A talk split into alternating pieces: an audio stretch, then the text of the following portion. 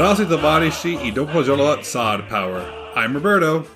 And I'm Brendan, and together we're ranking the Russian rulers from Rurik to Putin. This week, Yaroslav the Wise. In Russian, Yaroslav Mudry. We have some announcements to make. First of all, we would like to thank our newest patrons, Duke Sarah of Gizhel, Defender of the H, and Duke Halley of Pushkin, lead advisor to Nicholas II and head of the Cossack Detectives. You two are amazing people, and thank you so much for the support you have given us. Like Duke, Sarah, and Hallie, you too can support us on Patreon to get access to upcoming bonus episodes, especially the one coming next month about the father of Russian literature himself, Alexander Pushkin. The link to the Patreon is in the episode description. Before we jump into today's episode, we want to let you know about Grand Dukes of the West, a podcast that takes a look at the history of Burgundy. You know, the place with the nice wines. Nothing on Georgian wine, but still, it's a great podcast. Check it out. And here is their trailer. Hello, welcome, and bonjour. My name is Josh Zucker, and I want to take you on a journey through some of the most exciting events of the late Middle Ages. Valois Burgundy was one of the medieval world's greatest polities, and its legacy can still be felt today. Its dukes inherited, conquered, and politicked their way into forging a state between the German Empire and the Kingdom of France that rivaled them both. From the Hundred Years' War to Hanseatic merchants, from urban workers to Joan of Arc, and from gallant knights to gunpowder weapons, the Grand Dukes of the West had a part to play in almost all of Western Europe's biggest developments in the 14th and 15th centuries. If you want to learn more about the glamorous rise and dramatic fall of the Valois Dukes of Burgundy, please join me for Grand Dukes of the West, a history of Valois Burgundy. I've really enjoyed listening to their podcast, and Josh is a very passionate and informative about the history of Burgundy, which is often overshadowed by their neighbor, France. So go ahead and check them out now. Huh. That's kind of funny because my most recent immigrant ancestor to the United States was from Burgundy. Well, it's a great time to check out, you know, the history of the area. They do like the the Grand Duchy of Burgundy, but after so it's like a set time period, so it won't be too recent, but he's doing a great job with that. Sounds cool. Yeah. So we are doing Yaroslav, but before we st- officially start with Yaroslav, I want to wish you guys all a happy old New Year's. I want to wish you guys a happy old New Year's because this episode will, will release on January 14th, and on the Julian calendar slash Orthodox calendar, that is Old New Year's. Technically, this is the first podcast of the Julian calendar. Whoa. Nice. Yeah. Did anything release? Is anything going? Nothing's going to release during Hanukkah, because we're because it is currently Hanukkah or Chanukah, whatever you want to call it now, as we record this. But it's, I mean, it's going to be very much over by the time this releases. Yes. So no, hol- we're we're working on the holidays, but we're not releasing on the holidays Mm-hmm. because I spent three days doing research for five different rulers. So I'm ahead for once in my life. Nice. We should do an episode about the history of Judaism in Russia. I think I have some people who we can bring on to talk about that actually. Yeah. Um. There's one guy on YouTube. I, f- I really forget his name right now. Sam Aronow on YouTube makes really great, interesting videos on the history of Judaism in different parts of the world. Well, let's see if we can get Sam Aronow on the show then. Yeah, why not? Let's try it out later. Alrighty. So, um, Brendan, what do you remember about our last ruler, Sviatopolk, Sviatopolk the Accursed? I remember he wasn't really good. He wasn't too good at the whole being prince thing. If I recall correctly, he's accursed because he needed the king of Poland to get anything done. I remember that. He's accursed because he killed his brothers and made them into Russia's first saints. Oh right, yeah. That's basically most of his reign. Is you said it? He ran to the king of Poland for help. I forgot all about that. Well, Yeah. it's been a while. I remember it because of that painting we showed, which was cool. I like that painting. Mm-hmm. That was a nice painting. Uh, just to quickly recap, Sviatopolk the Accursed. Essentially, he killed Boris Gleb and his brother Sviatoslav in a series of different events where none of his assassins actually got the job done. It was other people. And then he was named the Accursed because he killed Boris and Gleb. And then Yaroslav was like, uh, I don't want to be killed, so let me go fight you. Uh, Yaroslav beat him back. And then he took he he went to his father-in-law, the Duke of Poland, Boleslav I, who later becomes King of Poland, and then came back, kicked Yaroslav's butt, and then became prince again. But then Yaroslav came back after Sviatopolk had an argument with the King of Poland, and then Sviatopolk got beaten up, and then he died on the way back to Poland. We scored him pretty highly. He was like a 46, but he still did not get sent to the Kremlin. Yeah, I can't. I can see why. Yeah. But, anyways, that's the recap over. Let's talk about the etymology, because this is a newer name that we haven't had before. Actually, we've had a combination of both of these words in different names. We've had Yaros. So, We've um, had Yaropolk and Sviatoslav yep. So and basically, Yaroslav. this is Yar- this is the first Yaroslav. Oh wait, this is Yaros. Oh right, right. The last guy was Sviatopolk. Right. Sorry. Yeah. So that's so then we switch it up to Yaroslav, and the name Yaroslav comes from two terms meaning Yari and Slav, which each means bright and glory. However, Yaro comes from the Proto-Slavic deity of the sun named Yarilo, which would make his name mean glory to the sun, or in a more Christian version that it probably came from, it would mean the fervent worship of God. Thank you, Wikipedia. Interesting. The this guy's name is literally Praise the Sun. Praise the sun! Whoa! so, are you ready to dig into this guy's life? Let's go. Alrighty. So, like the last few rulers, his birth is also in a place of confusion. It's stated that he may be the son of Rogniera or even the son of Anna Porphyrogenita. Here's the fun part. The chronicles have him listed under Rogniera, but the historians I have been reading report that he may have been one of Vladimir's later children under the analysis of his remains, meaning his mother may as well have been Anna Porphyrogenita. We don't know who to believe, but since his involvement with the Byzantines suggests that he may be Anna's son because he can use that to kind of have better relations with the emperor. For the sake of the show, he's going to be named Anna Porphyrogenita's son. Yaroslav was born around 988 and was immediately placed as the Prince of Rostov by his father, where he grew up learning how to rule from his retainers and advisors. However, with the death of his brother Vyacheslav in 1010, Yaroslav was transferred from Rostov to rule in Novgorod. This is when his true reign starts, as he was now considered old enough to rule in his own right. He decided to leave his mark on the land and founded a new town on the banks of the Volga River. What do you think he decided to call the town, Brendan? Okay, what's on the Volga River? A lot. Did he name it Yaroslavia? Actually, very close. He named it Yaroslavl, which means Yaroslavs. Literally just Yaroslavs. and it is a city that is currently still standing today around the Golden Ring around Moscow, which is just a bunch of the old capitals of the regions of Rus. Uh, anyways, that digression is over. Despite his title as the new Prince of Novgorod, which should have cemented his position as the presumptive heir to the throne of Kiev, relations became strained between Yaroslav and his father Vladimir when it became known to him that the Grand Prince intended to make his son Boris the heir to the Kievan throne. Enraged, Yaroslav refused to send his yearly tribute of 2,000 hryvnia to his father. Uh oh, that's not good. Oh, yeah. Vladimir was incensed over his son's insubordination and prepared an army to go to war against Novgorod.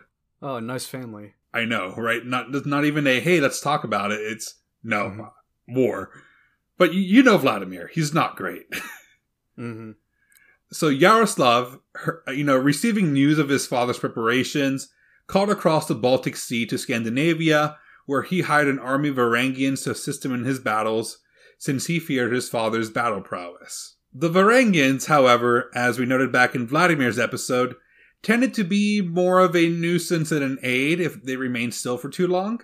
And they were quite chaotic in Novgorod, causing a whole slew of problems for the natives of the city. Because they started fights with native men, they harassed the women, and just stole a bunch of things from the people. Hmm. the Novgorodians had had enough of these foreign mercenaries, and a group of the elites of the city came together and entered the Varangian marketplace with a mob behind them and slaughtered a bunch of the Varangians. Wow, again, not even in just like we demand you leave. It's uh just killing all of them. Yeah, and they're just doing it from the get go. It's not even like, hey, leave. It's just, no, we're going to kill them because they don't belong here and they keep messing things up for us. And this, of course, outraged Yaroslav, who went to his castle in Rakom, right on Lake Ilmien.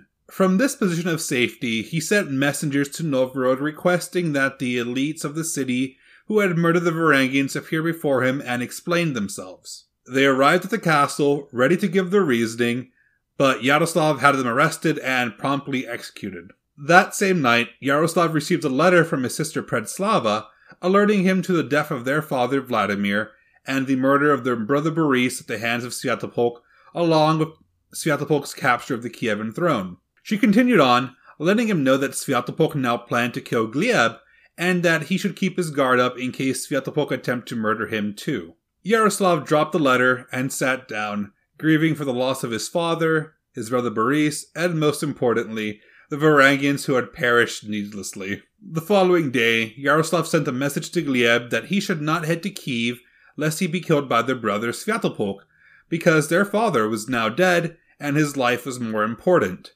Gleb did not listen and kept going downriver, where he was murdered by his own chef. That's such a stupid way to go.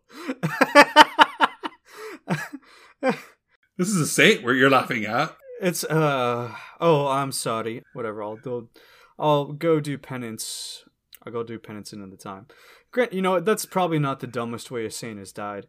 There's definitely saints that have like I don't know, gotten drunk and fallen off the castle walls. I mean, more than likely. hmm Well, Yaroslav collected his men around Novgorod and spoke to them, and lamented to them and endeared them by calling him his druzhina, his faithful warriors, and apologized for needing to kill the elite to uphold the law. He then told them about the death of Vladimir, along with the murder of Boris and Gleb, and how Sviatopolk had taken the throne that was rightfully his all along, his being Yaroslav's. And then he beseeched them to pledge to fight for him. The Novgorodian stood there, staring up at Yaroslav, quite speechless.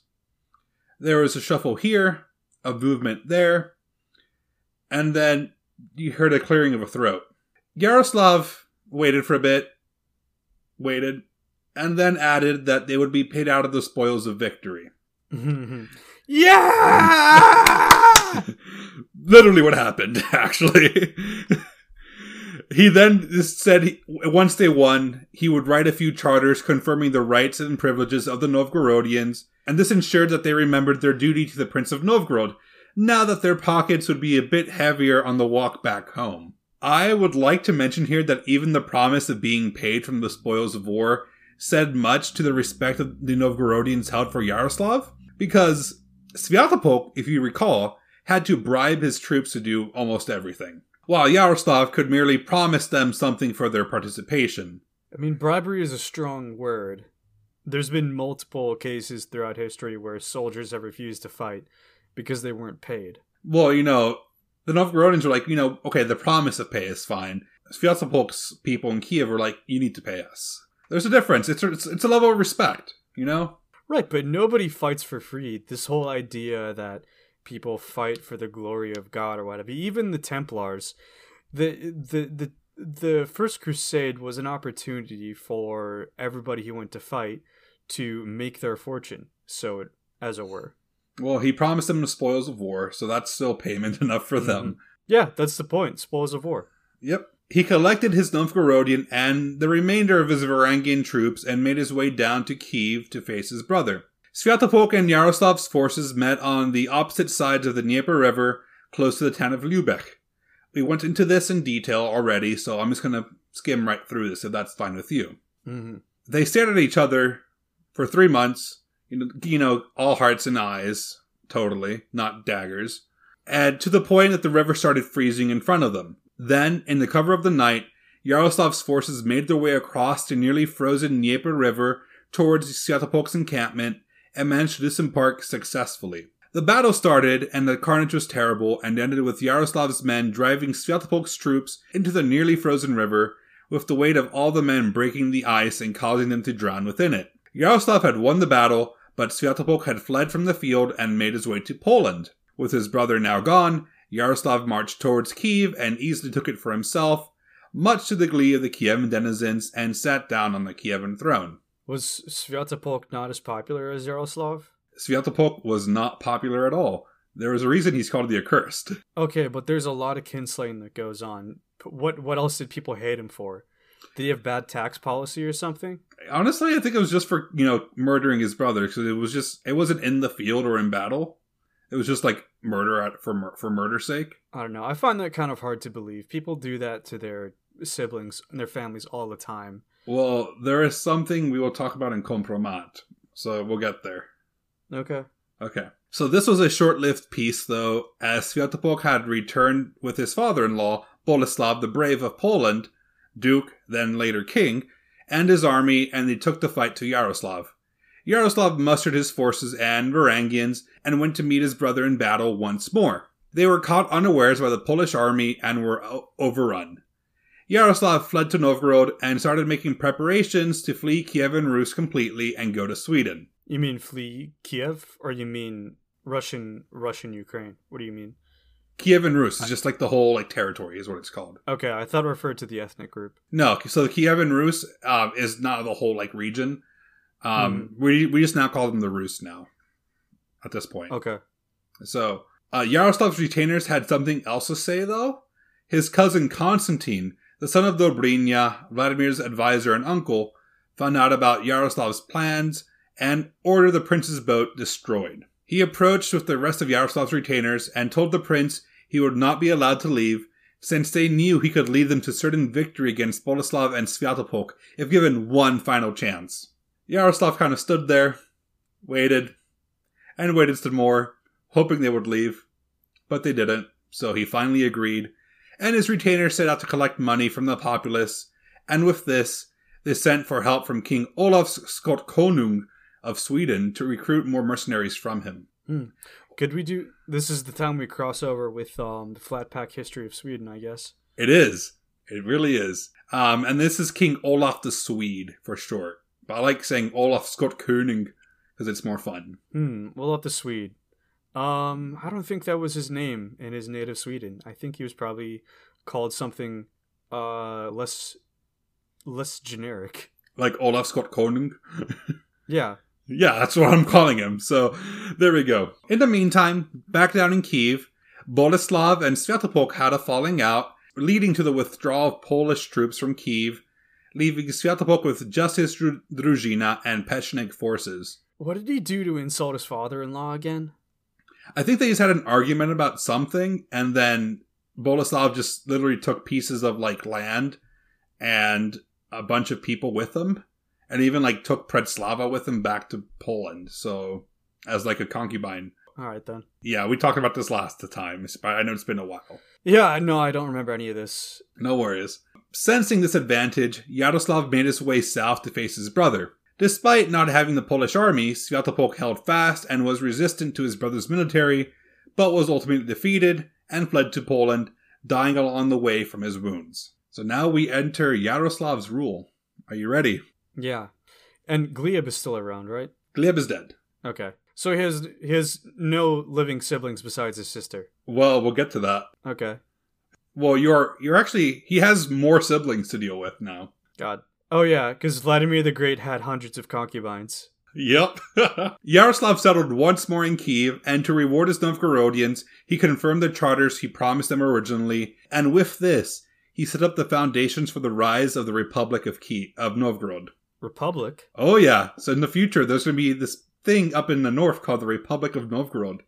And this is the foundations for that. Uh, my understanding was that republics were not monarchies. We'll get to that Okay. in the future, but we'll get to it. Wiping off the sweat from his forehead, and now crowned as the Grand Prince, Yaroslav sent messages to King Olaf Skotkonung of Sweden, and together they agreed on the Grand Prince's marriage to his daughter, Princess Ingigerd Olafsdotter. Ingigerd arrived in Kiev and was baptized as Irina and wed to Yaroslav. As a present, Yaroslav gifted her the lands of Ladoga and its adjacent territories, and it was renamed to Ingria, which is probably a corruption of her name. So In- Ingria Ingigerd kind of sounds the same, stuff like that. Yeah, yeah, I get it. In turn, Ingigerd placed her father's cousin, Jarl Ragnvald Ulfsson, to rule the territory in her stead, and this was a good marriage for Yaroslav because it hadn't even been a year when Yaroslav's first son would be born in 1020. What do you guess that son's name is? Uh, Vladimir? You are correct. It is Vladimir. Man, I'm sure, I guess, well, he got over his beef with his dad then. Good for him, I guess, but his dad didn't really do much because all he did was There's no reconcile on his deathbed. Reconciliation on his deathbed. No, everyone was far away. Only Yeah. Sviatopolk was close, and because he was in prison. So there's that. However, the peace did not last long as well because Yaroslav's nephew, Bratislav, the Prince of Polotsk, decided to swing his big sword at a place called Novgorod and raided it, capturing quite a few denizens and items, and took it back to Polotsk. Yaroslav had none of this and sent an army to fight Bratislav, who was promptly defeated at the Sudoma River. Bratislav fled back to Polotsk, leaving behind all his acquired goods from Novgorod, and was followed by Yaroslav. Upon cornering his crafty nephew, Yaroslav stripped him of most of his territory, leaving him with only the cities of Vitebsk and Ustviat. Bryakislav would continue being a nuisance to Yaroslav for the rest of his life till his death in 1044, but was very much cowed into submission by this initial fight. For future reference, remember the Prince of Polotsk. It'll come back up again. Okay.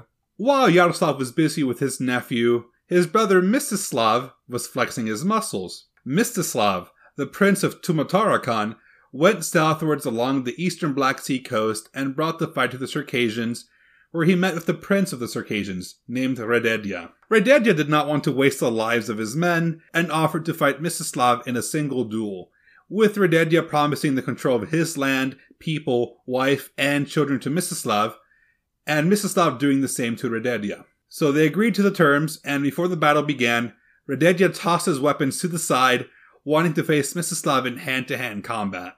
This was also agreeable to Mstislav, who did the same, and they began their match. These two bears of a man gripped on each other's bodies and held each other in various positions, with lots of grunting and movement. The wrestling match was violent and long, but Mstislav grew more and more exhausted compared to Rededia, who was barely breaking a sweat. Mrs. Mstislav prayed to the Theotokos, promising in exchange for her aid in this battle, he'd build a church in her honor. A newfound energy surged through Mstislav, and then he had an RKO out of nowhere! With the Prince of the Circassians down on the ground, Mstislav drew the blade he had hidden within his pants and stabbed it into the heart of Rededia. He arose from the ground and looked around to see his men and the Circassians. Now he held control of the Circassian territory, as well as Rededia's wife and children, and imposed tribute upon them. When he returned to Tumaturakhan, he founded the Church of the Theotokos to complete his promise to the Virgin Mother. Uh, what is the Theotokos? The the God birther. Okay. Yeah. I'm just trying to not say Virgin Mother 800 times. hmm With the Circassians and the remnants of the Khazars under his control, Mstislav went to the Severians and diplomatically brought them under his fold.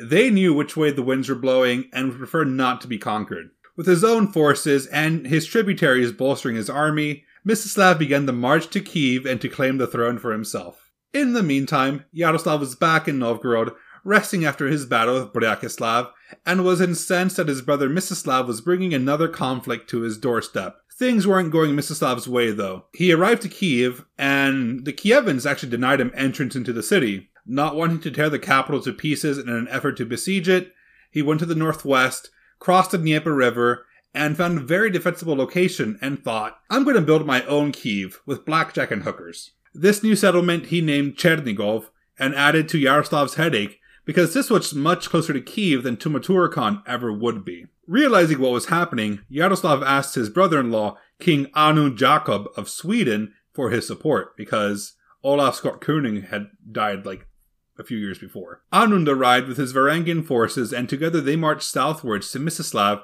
where they met at the town of Listven. Mstislav was prepared for the battle and he placed the Severians in the center, opposite of Yaroslav's Varangian force, and his own retainers were placed on the flanks. Darkness fell, and the light of the moon disappeared behind a sea of dark clouds. A peal of thunder roared through the sky, and lightning flashed quickly, illuminating the battlefield as rain poured down. Oh, Mstislav looked from side to side at, at his retainers and merely said, And so it begins. With another peal of thunder, the order was given for the attack to begin. The forces of Mstislav and Yaroslav locked in combat, Severians and Varangians hacking each other to death. However, the Varangian and Novgorodian forces were being overrun, their vision hampered by the rain and darkness, and Yaroslav and Anund Jakob were forced to retreat from battle. King Anund Jakob fled back to Sweden, not wanting to be involved in a squabble, and Yaroslav returned to his keep in Novgorod. The following morning, the sun shone on the battlefield, and Mstislav inspected the slaughter, and with a smile looked at his men, saying, Who does not rejoice at this spectacle? Here lies a Severian, and here a Varangian, and my retainers are unharmed. In Novgorod, a message arrived to Yaroslav from Mstislav, who told the Grand Prince that Kiev would be his to keep, but that Chernigov would remain under the control of Mstislav from that point on. Yaroslav refused to return to Kiev unless he could be sure that this wasn't a ruse from his brother. However, upon return to Kiev, he was greeted by Ingigerd holding his second son, Izyaslav. Yaroslav remained in Novgorod for the next two years, where he slowly replenished his forces and made his way back down to Kiev in 1026, where he met with Mstislav in the town of Gorodiets. There they came to a true agreement. They would divide Rus between the two of them, with Yaroslav retaining control of Novgorod and Kiev and everything west of the Dnieper River, while Mstislav would retain Chernigov and everything east of the Dnieper River. This was agreeable to the both of them, but Yaroslav remained in Novgorod, refusing to leave as he didn't know what machinations Mstislav would get up to. This brought peace to the immediate Rurikid dynasty, and Yaroslav was given another surprise when Ingigerd presented him with another son named Sviatoslav in 1027 AD. So things are going pretty well right now, I think. You know, the brothers. Nobody's naming nobody's naming their kids Olga. Wait, isn't is it the equivalent Helgi? Something like that? Um, yeah, but they're pretty Slavic now nowadays. Yeah, but what's the masculine equivalent of Olga in the Slavic? Oleg. Oleg. Okay. Uh, um, sorry, more people need to be naming their kids Oleg and Olga. Well, we'll get to it at some point, I think. It's around this time when we see Yaroslav appear in the Scandinavian sagas. Interesting. Yeah, don't ask me which ones because I can't pronounce them. Uh, tell me, send me them. I could probably say them. I will. I don't have them written down actually, so I will send them to you later. In these sagas, he's known as Yaroslav the Lame, attributed to the limp with which he walked due to an illness he suffered as a child and an arrow injury he attained in the battlefield. My god, it's always the Norse with the most brutal nicknames, like Ivar the Boneless. You know, it's not clear what boneless means to historians, but it's not. It's probably nothing good. And the fact that he's Yaroslav the Lame because he has a limp, like, come on, very nice. Very nice people. This is, and actually, his injury is actually corroborated by an examination of his remains in the modern era. So while he was in Novgorod, he is uh, he received many a jarl in search of refuge or employment. One of his most famous refugees were Olaf II of Norway and his son Magnus when they were fleeing from King Canute back in 1028 or 1029. Olaf remained in Yaroslav's court for a few years, but Magnus was raised among the Rus and remained a part of the court. So this is when we bring in the most famous person to grace Yaroslav's employ at all times. And this is a man named Harald Sigurdsson, who's more commonly known by his future name of King Harald Hardrada, which means hard ruler. Harald Hardrada came to Novgorod as a spry young man in 1031, where he was made the chieftain of the men charged with the defense of the country, which is actually what it says in the Chronicles. And Harald was the brother of Olaf II, who arrived previously, hence why Harald was entrusted with such a position, and his military prowess was more than apparent as well. And it's around this time when Yaroslav decided to retake the lost territories of Cherven, which Sviatopolk gave away to Boleslav, and he called on his brother Mstislav for support. They combined their forces and marched towards Poland. With the death of King Boleslav of Poland and his weak son Mieszko in charge, it was a perfect time for reconquest. The Rus entered Poland and quickly captured the towns of Cherven and ravaged the Polish countryside. He captured many Poles and settled them forcibly along the Ros River, which he used to make a series of towns in the defense of Kiev. During the campaign, Yaroslav's fourth son, Vsevolod, was born in 1031. Harald Hardrada was ever present in Yaroslav's army and made quite a name for himself, and remained in the prince's service for a few years, even assisting in the conquest of the Chud tribe. With this conquest, Yaroslav founded the city of Yuriev, which is now the modern day Tartu in Estonia. It's named Yuriev after Yaroslav's Christian name, which is George in English, or Yuri in Russian. Mm. And with a nice series of conquests on his western fronts, Yaroslav was quite content. Harald Hardrada departed from his service, heading off to Constantinople for more chances to increase his prestige and wealth. And this, I also want to add this little tidbit of people showing how much they trust Yaroslav, because Harald Hardrada would actually send back his wealth, like his prizes, back to Yaroslav for safekeeping, and Yaroslav would actually keep it and not use it. Interesting. So he was a very honorable man. So he's a trustworthy guy. Yeah. Yeah. Now, on the Mstislav front, he returned to Chernigov with bad news. His son and only heir, Eustathius, passed away from an illness. Mstislav was distraught, and to grieve, he went on a hunting trip. And on this hunting trip, he fell sick and passed away in 1036 AD. Fell sick on a hunting trip. Sorry, nobody nobody goes on a hunting trip and survives. Not here. Except this is actually nobody in the Chronicles says that this is Yaroslav's machinations. He, he actually probably did just fall sick, supposedly. With the death of the Prince of Chernigov, Yaroslav was now in charge of a fully united Rus. Would you look at that? Wow. And he didn't have to do anything.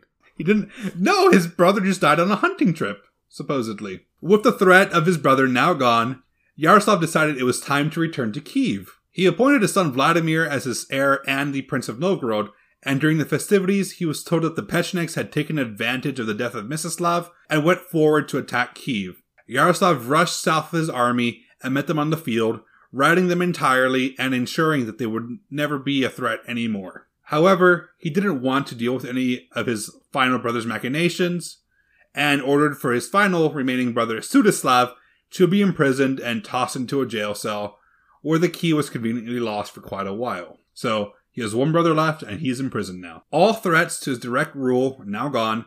Yaroslav decided it was time to make Kiev Rus the empire that it deserved to be. Taking inspiration from the grandiose nature of Constantinople, he was determined to elevate the authority that emanated from Kiev and the authority of him as a ruler. Yaroslav wanted to ensure that everyone would know that he was the prince, and to do this, he needed to bring reminders of the imperial authority granted to him. He imported Byzantine architects and masons and set them to work. He tore down the wooden palisades around Kiev and replaced them with stone.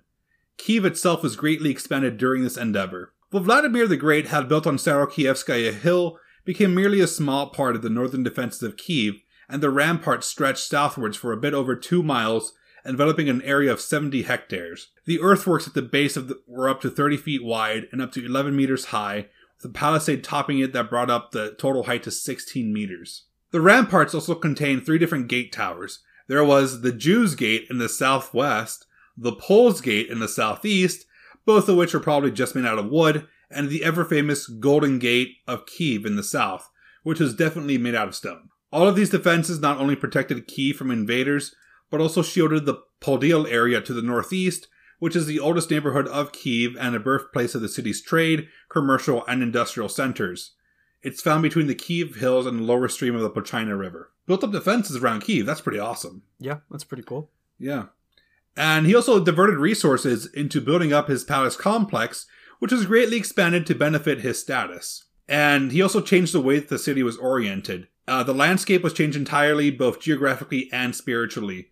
No longer would his citadel be the center of the city, and he ordered for the Church of St. Sophia to be built away from his residence and be placed on the road south to the Golden Gate. So the Church of the Saint Sophia, or Church of the Holy Wisdom. The Church of Saint Sophia became the Church of the Metropolitan, who was the head of the Kievan church hierarchy, and this church became the largest and most magnificent church in Kiev, replacing an old and wooden version in the old town. And this move ensured that the former Christian citadel of Kiev transformed into a Christian city, and the Church of the Annunciation of Christ was built on top of the Golden Gates. Saint Sophia would also become the largest extant Byzantine church in the 11th century, and none would be seen or built again by the Rus for the next 500 years. So to compare this, this church would be considered, you know, noteworthy in Constantinople, but in Kiev, it looked more out of place. It was a strange and it was a powerful sight when approaching the city from afar when you saw it up upon that hill. With the construction of St. Sophia beginning, the Patriarch of Constantinople sent the first Metropolitan of Kiev over,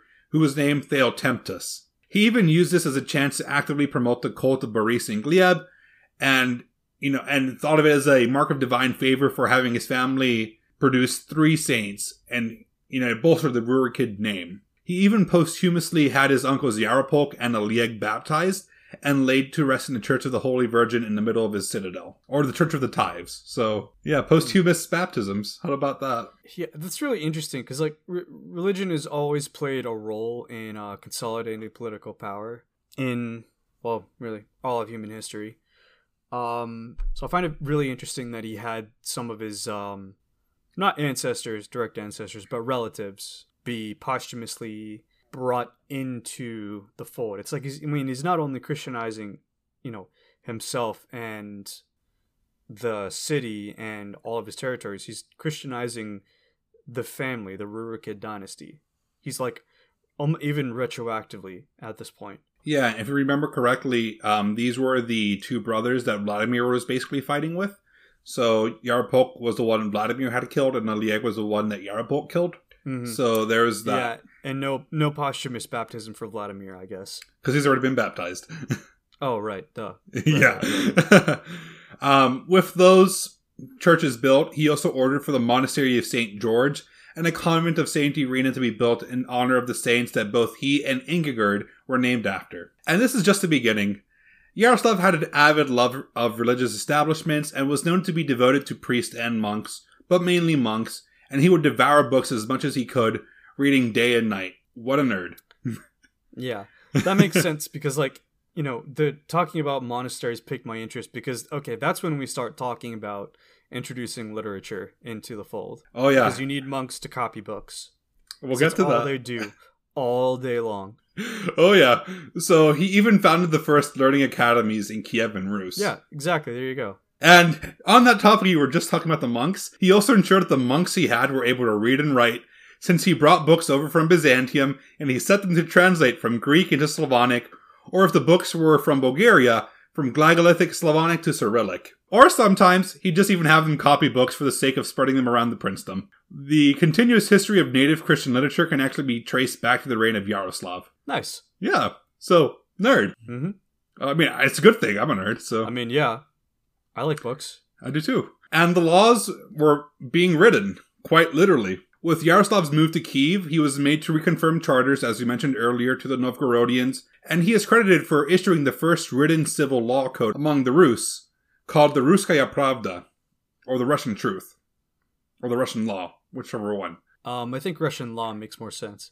Yeah, but like Pravda also means truth, so Yeah, but you know, the meaning of words change depending on context. It does. It does. Um, his original document is no longer with us because it has been changed and edited by his successors over the years, but it became the generic name for princely rulings in the future. This modest innovation codified writing into the Kievan government, as his predecessors had not made any attempts to actually codify any of the laws, and despite having a Slavonic writing style already present since the reign of Rurik, thanks to Saint Cyril and Methodius, with the Cyrillic alphabet. However, this does suggest that the Rus did have a structured language for civil law long before it was codified, but writing it down would ensure the standardization of this laws in the princedom, as it confirmed and moderated customs within the nobility, and reminded his retainers that they needed to behave in certain ways to him and towards each other. Also, like I find that really interesting because prior to the introduction of books, literature, writing, um, written laws specifically, you know, oral traditions are far more fluid, I guess you could say. Mm-hmm. Like in like a you know a fairy tale passed down orally over and over. It's going to change over time naturally. Of course, like you know, like you said, laws um change over time too, but this gives them more staying power. It does. And then we also see the first church statutes appearing as well. So Vladimir the Great and Yaroslav are credited with this, but you know, these statutes were not meant for canon law, but they were more so princely grants that were backed by canon law and defined how much of a claim the church had over the lives and property of the common people, and this reveals more about authority than piety. So there are three big innovations that we see from Yaroslav's statutes. Um, the first we see is that the documents don't just list offenses, but they also list the, pe- the penalties associated with these offenses, which could range from restitution, a fine, or incarceration. The book Emergence of the Rus by Simon Franklin just lists Article 3 of the statute as an example, which covers the fines for rape. Quote, if someone rapes a boyar's daughter or a boyar's wife, then he is to pay five grivnas of gold for the dishonor and five grivnas of gold to the bishop. And if she be a daughter or wife of lesser boyars, then he is to pay one grivna of gold and one grivna of gold to the bishop. If she be the daughter or wife of common people, he is to pay 15 grivnas of fur to her and 15 grivnas of fur to the bishop. End quote. So you, you can see the classism there, but it's codifying something. Well, I was more interested in um in in Norse society. There's something called blood money, A weregild. This is where the term comes from. Yeah, Vergild. A weregild. If you, yeah. if yeah, if you killed somebody, one way you could settle is you could give the family of that person a certain amount of gold or money, whatever you want. And if you didn't do that, you might be outlawed, or they might choose to outlaw you anyway, which basically means anybody is allowed to kill you, and uh, that usually resulted people either dying or fleeing to the forest and living there until their outlawry was rescinded. And it's it's always fascinating seeing what kind of literal monetary price, not a metaphorical price, but a literal price, people put on various offenses. If you recall, Vladimir the Great did remove the wear weregild from society. I don't recall that, but Yeah, it was one of the things he did for laws, is that he Mhm. recalled the wear weregild. and okay, sorry, and the restitution was only paid to the state and the church or the bishop, right? Not to the family or the victim. For this one, it is paid for the person for the dishonor. So directly to the Mhm. person Okay. and then to the bishop. Yeah, again, that's I find that interesting because this is offense not only towards the dishonor of the victim, but it's also an offense towards the bishop and the state also, right? Or just the bishop. Just the bishop. So this is all the church statutes. Right. Okay.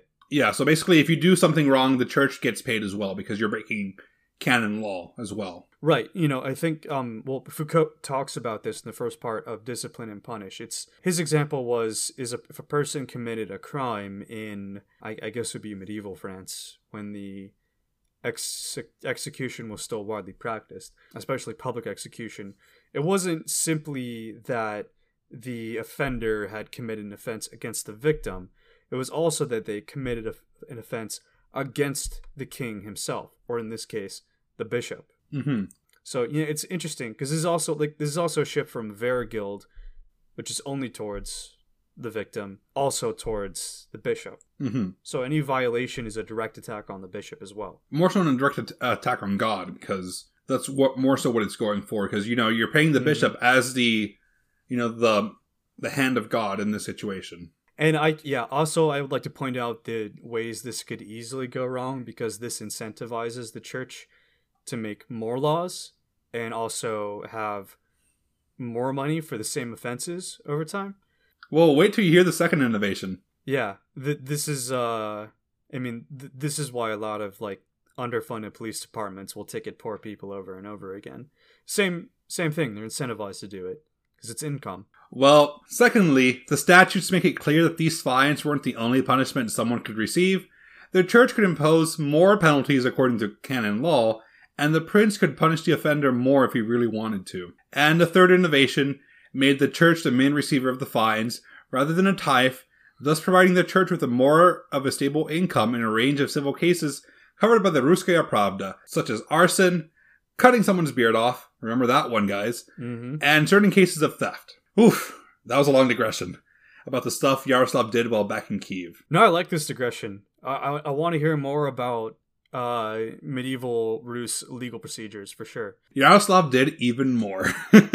um, he set to work in Novgorod with his son Vladimir, and they appointed a Novgorodian man as bishop named Luka Zhidiata, which the chroniclers like to mention he is of Jewish descent. Ooh. Oh no. I know. Um, sadly, the wooden church of Saint Sophia in Novgorod burnt down in a fire.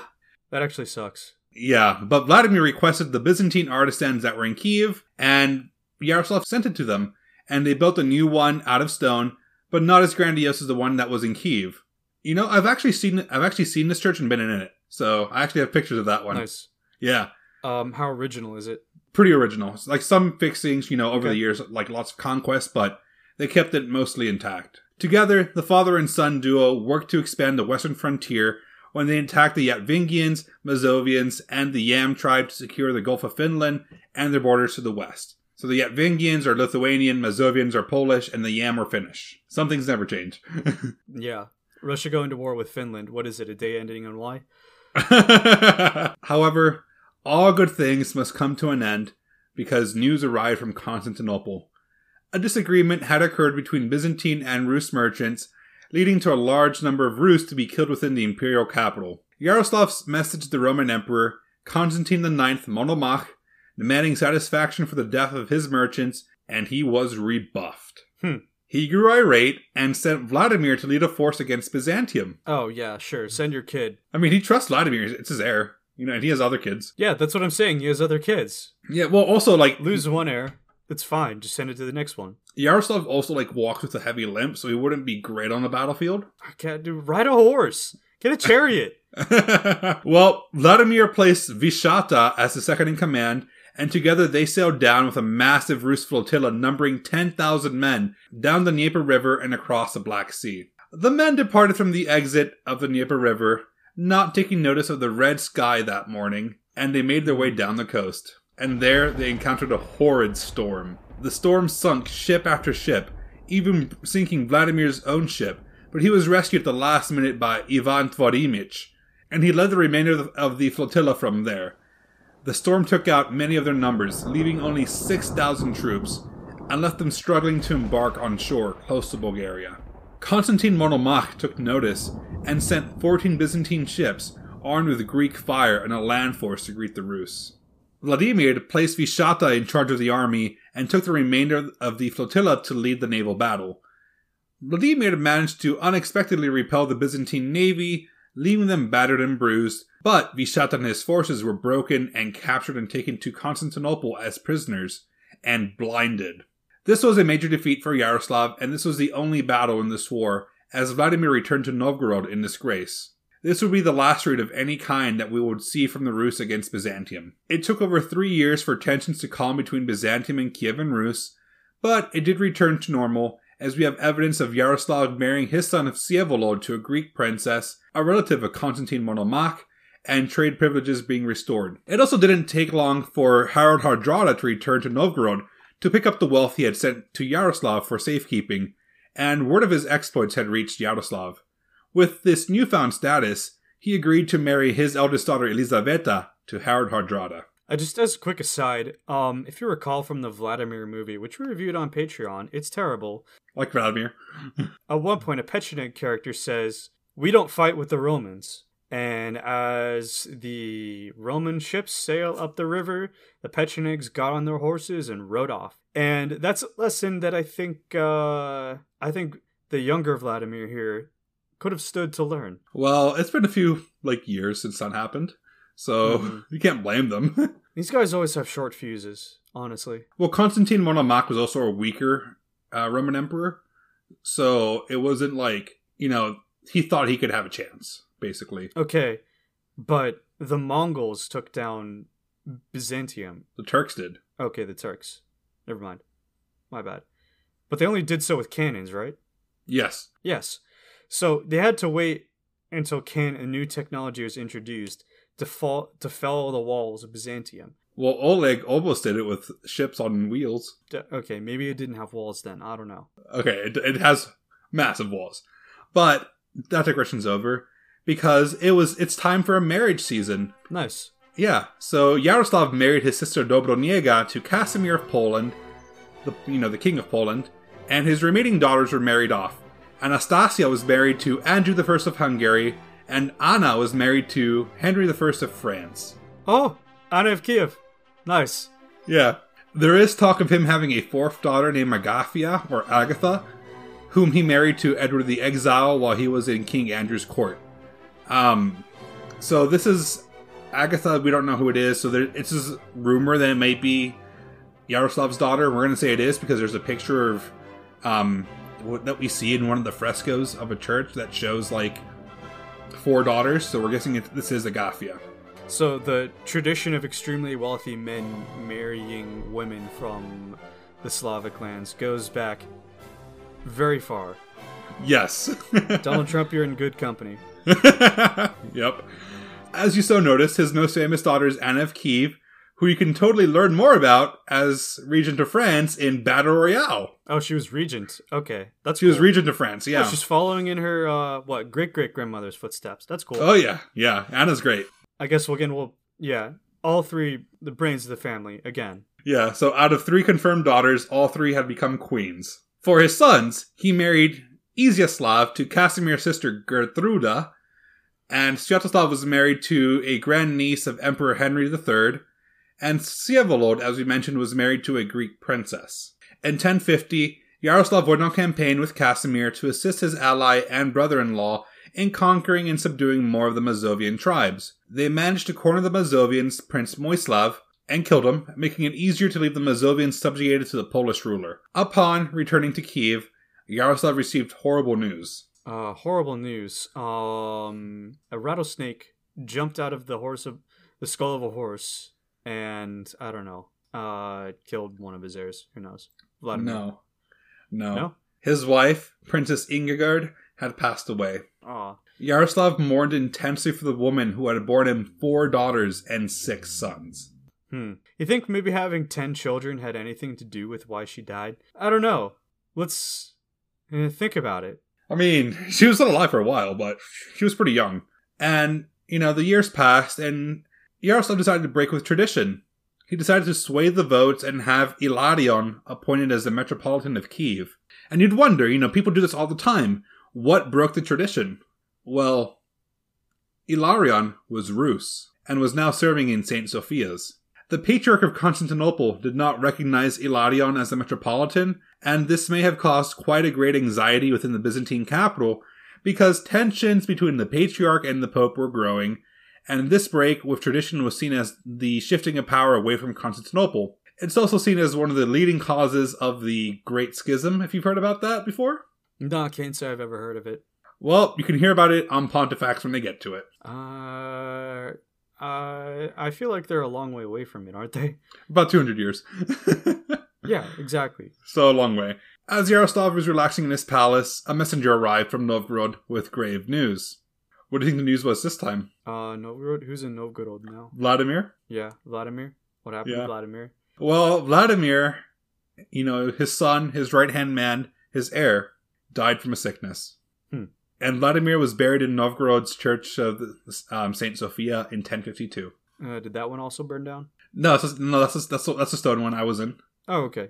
Yeah. So you can see um Vladimir's grave, So you can, if you can find it, yeah. Usually it's like hidden behind walls and all that stuff. but people know where it is. Yeah. So this proved a bit too much for Yaroslav, who grew bedridden. He was already pretty advanced in age, and from time to time showcased his former vigor. But in early 1054, he called his remaining sons to his bedside. He looked at them and begged them to live in peace with each other, and then told them what they would inherit. Kiev would go to Izyaslav, and he would be their grand prince.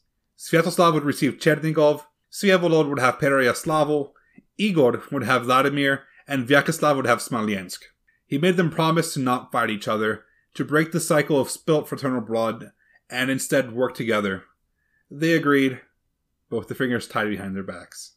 Yaroslav bid them goodbye, but Sviavolod remained behind to stay with his father.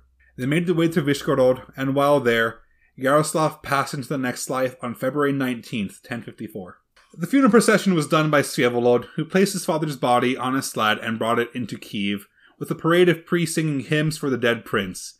The people mourned for Yaroslav, and he was laid to rest forevermore in the marble sarcophagus in the Church of Saint Sophia. Yaroslav was 66 at the time of death. Now, would you like some trivia? Some trivia? Okay, I like trivia.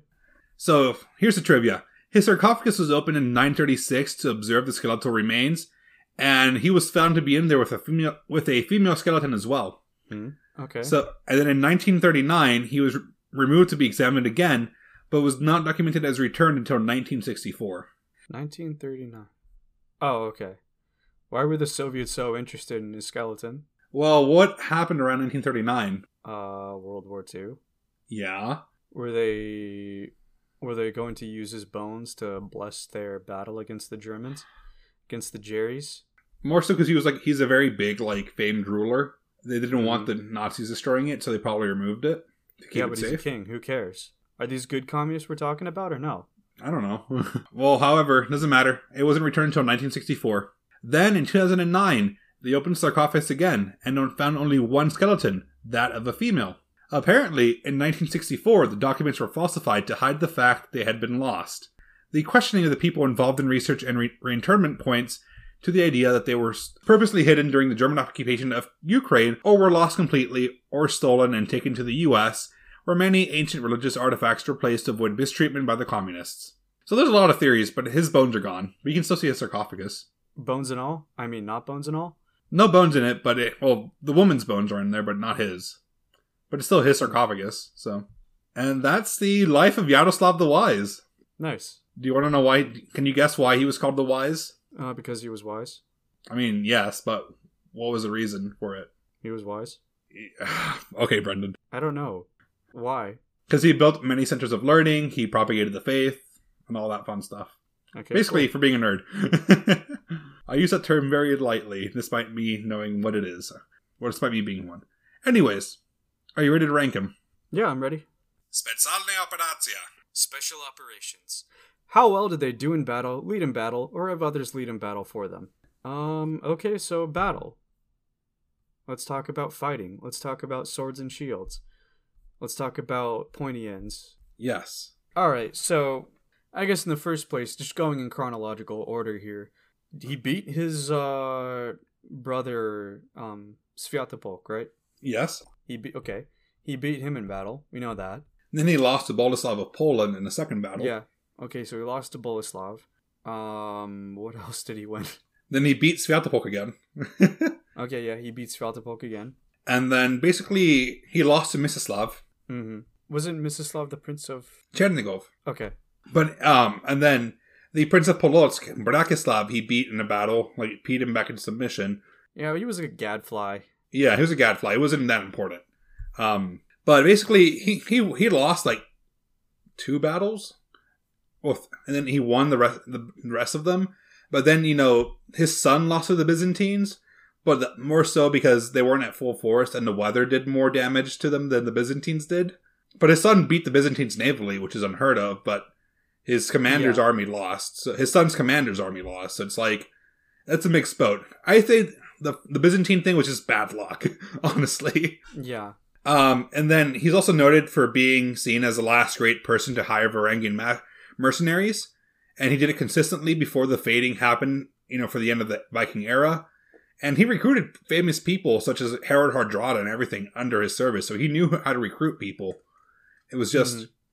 he had bad luck a few times. Right. I I feel like I just want to give him a middle of a road score, middle of the road score. Mm-hmm. Um, so like you know, out of ten. Well, he was only lost twice out of how many battles? Like, Like a lot. Like he he did a lot of conquering too. okay, well, yeah, all that conquest too. You know, I'll have to give him a higher score. Then I'll give him an eight, I guess. I was thinking the same thing because, like, you know, you can't blame. And then, you know, even the battle with Mstislav, they came to terms. Like, all right, you know, we fought, you lost, but you're going to stay as Prince of Kiev. He didn't even lose his position, so it's like that's something. Mm-hmm. So, are you good for an eight? Yeah, an eight is fine. Okay, that is a total for sixteen for Specjalne Operacja, making him the highest ranker in that in that now. Hmm. Yeah, that's a surprise. Yeah. Okay. Uspiech. Success. How successful were they in running their nation?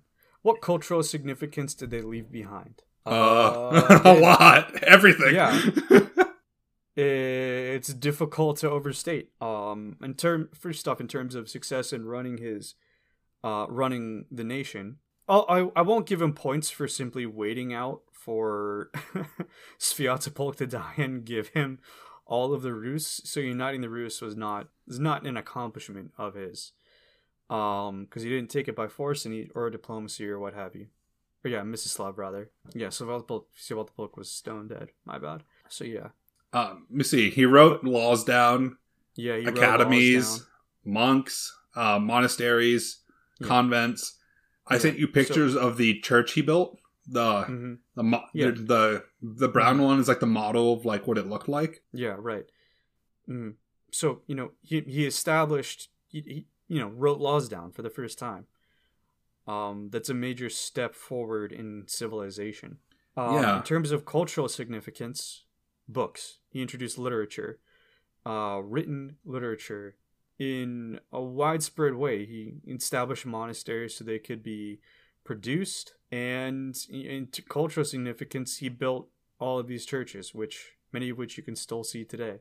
And I think the most important one for the realm, he had a succession plan.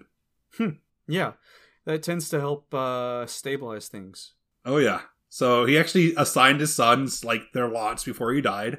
Then he died, and they went to their respective cities. So like he had so much done. Yeah, Like oh my gosh. What are you giving him? Um, I'm giving him a ten. Uh, Same here. I, I I saw this when I was researching this. I'm like, there's no way he's not getting the full marks in this. Like, come on. Yeah, Like as I as I showed you the pictures, like the second one, the colorful one is the one that's standing today. It's been refurbished quite a lot, but you can still see it's still st- around to this day. Like, and like it's the it's the biggest church built in like Rus for 500 years. So until like- you know someone like else comes along. one. I like this um this model one here a lot. I really like the architecture of it. Doesn't have too many like sharp spires, just very rounded tops. Very Yeah, that's the original like Byzantine arches. version. Yeah, I'm not I'm not a huge fan of this one. Um, to be perfectly honest, um, the colorful one. Yes, that's the one you can see today. It has more of an influence of like you know the current like Orthodox Russian Orthodox Church on it, because um stuff happens in Kiev in about two hundred years that causes it to change for reasons. So Yeah, I'm just not a fan of the color scheme. If you just made it all like one color, I'd probably find it very beautiful. Like I find the first one very beautiful. let me show you the the one in Novgorod. It's mostly one color. It's white and gray. This one bores me. Yeah, but yeah. Next one. Compromat. Blackmail. What things did they do behind closed doors, or outwardly, that made others dislike them? Well, what can you think of? Um, not a whole lot, to be honest. Yeah, this isn't his round. I mean, I have a few things. Um, I mean, the first one, he rose up against his dad because he wasn't made heir. Yeah, there was that. Um, second thing is, um, he had the Novgorodian elites killed because they had they killed the Varangians, and the Novgorodians didn't like that, so Mm. that made him seem. They had that coming. Yeah, they had it coming, but that's dastardly to the Novgorodians who he was in charge of. Who cares what they think? Okay, Oh yeah, I mean, I guess that it's about what made people dislike them. I really don't care what they think. They had it coming. yeah. So so far, Well, actually, I mean, the Varangians, no, they had the good cause to kill the Varangians, I think, because the Varangians were harassing women, harassing people, stealing things. A kind of thuggery I dislike. hmm So maybe, yeah, maybe they didn't have it coming. yeah. Well, here is something I wanted to mention earlier because you were like Sviatopolk, why is he accursed? Well, here's the fun bit. Yaroslav may have secretly been behind the murder of Boris and Gleb. Whoa. Because in the sagas, he is mentioned as the one to send his Varangian force after his brothers to kill them in cold blood and take their territory, and Sviatopolk was the one trying to avenge them by trying to take out Yaroslav, only to get um, kicked out himself. Interesting. Well, I know whose side the uh, sagas are on. They clearly liked his brother more than him. Well, you thing. Here's the thing: Yaroslav was very nice to the church, and he was the he was the winner in that battle. And what do winners get to do? Uh, I'm not gonna say it because it's such a cliche. But yeah, I see what you mean. and this, this is written by this is written by Yaroslav's descendants, or hmm this was written in the time of Yaroslav's descendants winning um, the throne. So Right. basically, it's conjecture. We don't know if it's true or not. But if the Novgorod, if the sagas say that, that Yaroslav may have been the one to blame, you know, it's it's food for thought. Um, otherwise, he's not really a bad person and just a massive nerd. Like, I don't, I don't, I don't want to, I don't, wanna, you know, I don't know what to give him. What, what are you, what are you thinking? Well, we don't know if the thing about him being behind his brother's death is true. So, uh, I you know I'll give him points for having a sissy fit and going against his father for what was it for again? Not being appointed. Not being made heir. Yeah, not being made heir. Yeah, so you had a sissy fit over not being made heir. Uh, his Varangian guards harassed the Novgorodians. So that's pretty bad. Um, I don't know, a four.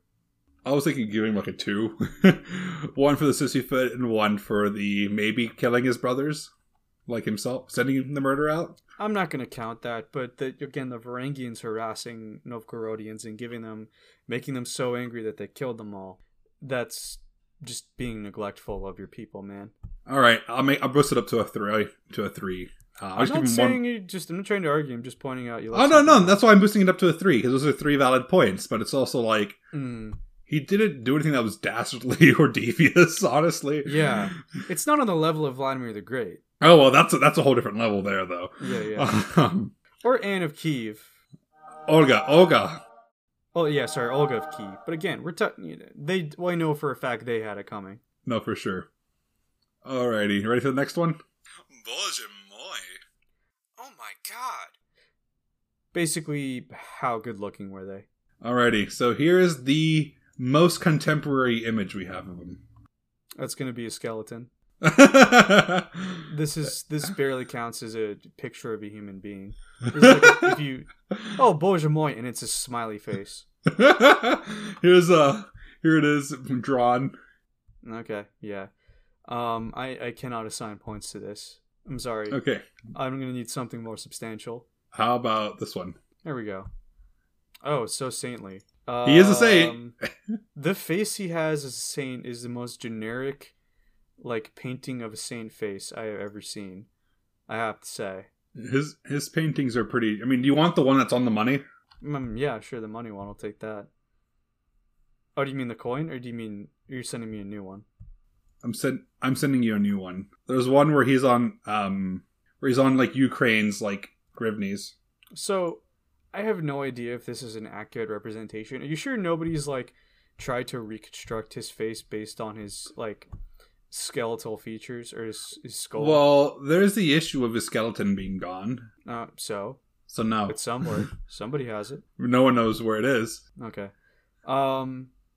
So yeah, this is the most like least generic and human like, but he still has like an incredibly generic face. Like I don't, I don't feel very strongly one way or another about this. uh, to be perfectly honest, so you know I will give him a five for being completely forgettable. I'm gonna give him a five as well because he's very much very generic looking in every portrait mm. he mm-hmm. has. Wow, it's the first time we've matched in a while. Yeah, Min- minus you know Uspek because that, that doesn't count or yeah. from For, I mean, not even doesn't count. He's just high marks everywhere. Um, mm. Now it is time for Vladichestva, sovereignty. How long were they on the throne? We don't rank this. It's just out of how many years Ivan the Terrible reigned. Alrighty. So Yaroslav reigned from the fall of 1016 to July 22nd, 1018. I put 20, 2018. That would have been a long time. Mhm. um, so fall of 1016 to July 22nd, 1018, and then remained in power from early 1019 to February 20th, 1054, leaving him in power for a total of 36.91 years for a total score of 14.69 out of 20. That is uh, a very high score. Yeah, he is beat. I think he is barely beat out by his dad Mhm. for by like 0.6, no 0.7 points, right. But like yeah. like 0.07 points. It's just barely. Alrighty, so that brings his total score to a whopping 67.69. wow. So that puts him in what place? Third, Wow. Behind Olga of Kiev. Yeah, and Vladimir the Great is first, right? yep. It's still I don't know. I still feel don't feel ambivalent about that. I mean, he, he was a very horrible person, and he did a lot of stuff that Hmm. Olga couldn't do. But we set up the system so if you do horrible things, you get a lot of points. yeah, the more interesting you are, the more points you get. Mm-hmm. All right, so Brendan, it is time for the question: Does he get to party it out in the Kremlin, or is he off to the Gulag? Uh, I'm going to send him to the Kremlin. He goes to the Kremlin. Woo!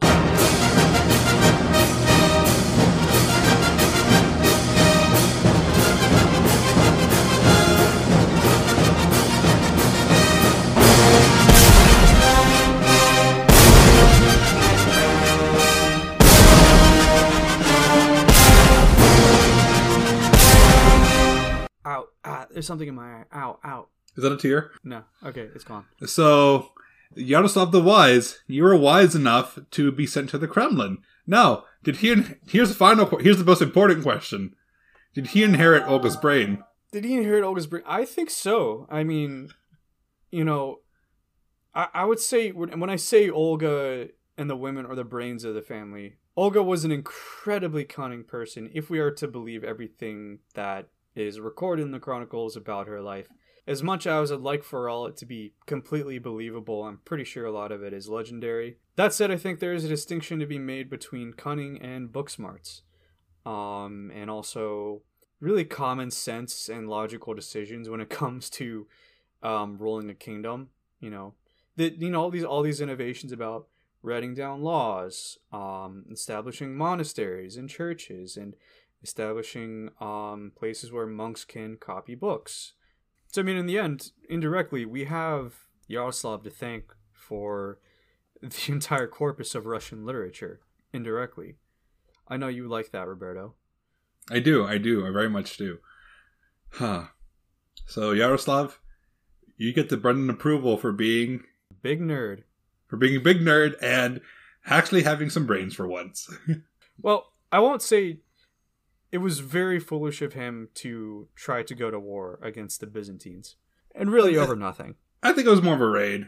There was other, mostly it was Rus merchants got killed and the Byzantines wouldn't do anything about it. So he was like wanting to show hmm show my strength, and then it, and then God was like, "No, you don't," because he sent the storm after them. Right, exactly. Is you know, I, I I understand his reasoning of why he had to do it. I don't think it was the best choice in retrospect because again, you are going to war against the Byzantines. Yeah, never good, never a fun time. Yeah. Well, are you ready for the poem? This poem is called Farewell by Bela Akhmadulina, who is a Soviet and Russian poet who Joseph Brodsky considered the best living poet in Russia. Or in Russian, farewell means proshanye. This was written in 1960. А напоследок я скажу, прощай, любить не обязуйся.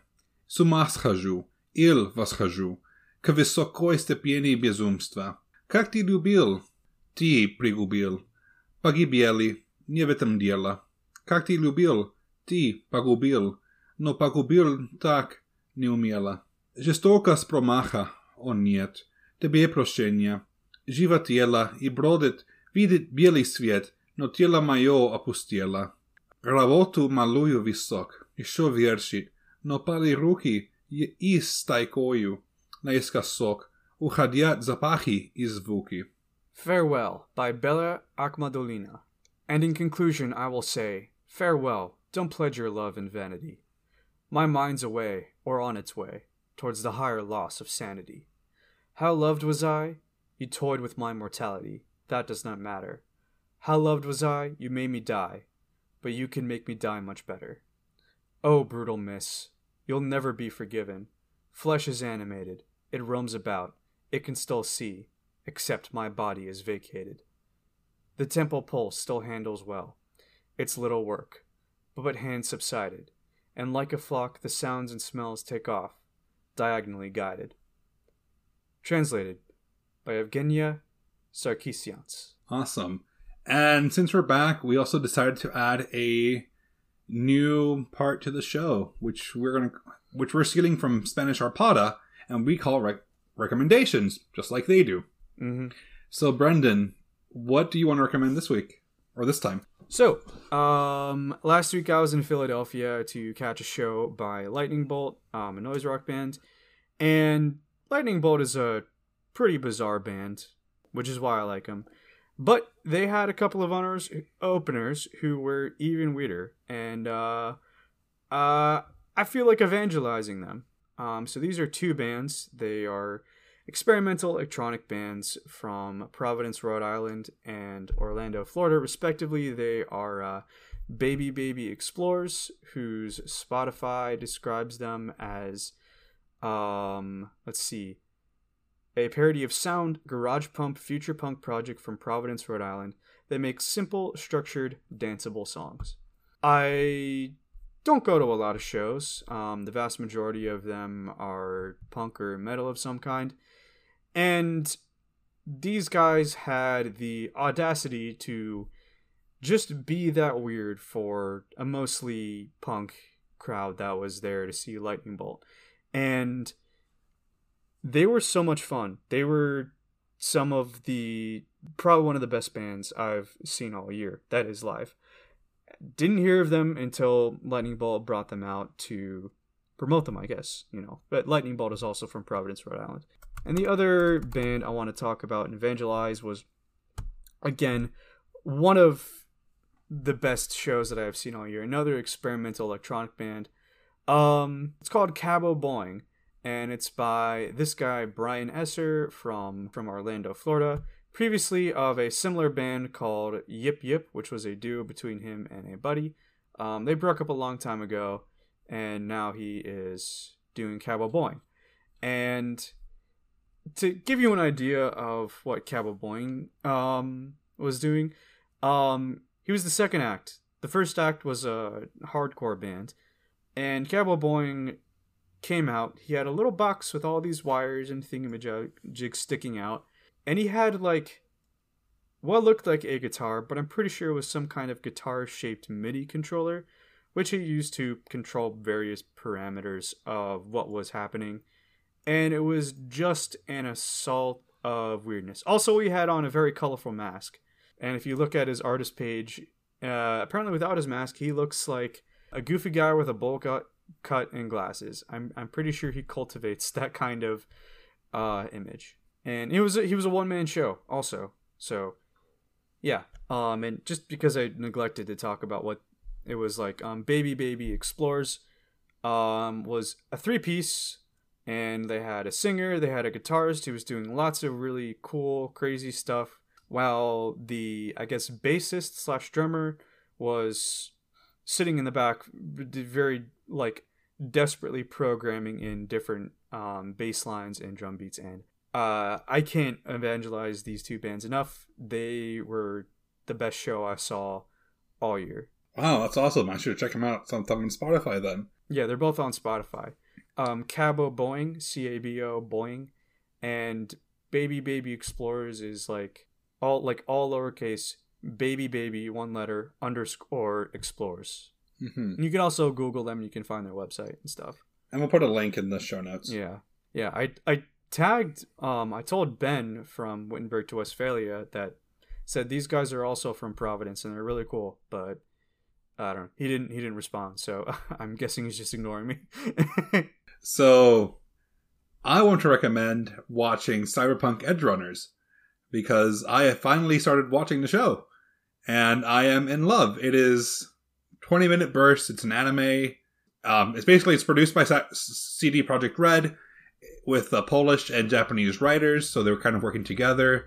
And I completely love it because I'm actually able to see like all the locations that I have seen while playing the game so I can recognize different sites, different things. I'm learning more about the cyberpunk lore, and this takes place about a year before the game starts. So it's a great introduction to see if you want to start playing the game, and it has a lot of, of amazing characters. I'm personally in love with Rebecca; she's a great character. Um, David Martinez, who's the main character, is also pretty awesome, and I have been obsessed with Cyberpunk for the last few days and just like the whole aesthetic for me is great. So I really like how everything looks, and I've binged the game to near completion. So I highly recommend watching Cyberpunk Edgerunners. Now, mind you, do not watch it with any underage kids. So content warning on that uh, recommendation. Yeah, it's not a it's not a kid show just because it's animated. Yeah. There is a lot of sexual themes and Mm. You can actually see it. A lot of nudity, so, a lot of sex, a lot of incredibly gory violence. Yeah, so I enjoyed.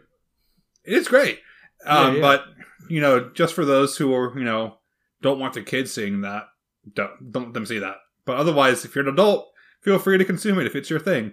I recommend it. So there we go. Yes. I should also point out if this was made by Studio Trigger, whose like biggest um shows were Kill la Kill, I love Kill la Kill. Darling in the Franxx and um, also another one.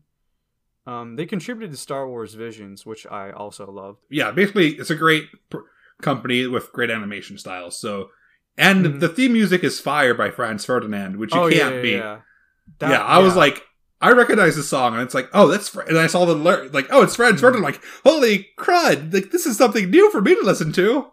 Yeah. Huh. I should also point out I, one of my other favorite bands actually contributed a song a song to um, both the soundtrack of the anime and um, Cyberpunk 2077 the game. Um, that is the Armed, and they contributed uh, Night City Aliens, which is a great song, great band. So basically, you get music recommendations from Brendan, and you got a show recommendation from me. Everything will be in the show notes. I'll just put the name for Cyberpunk Edgerunners because if you have Netflix, just look it up on there.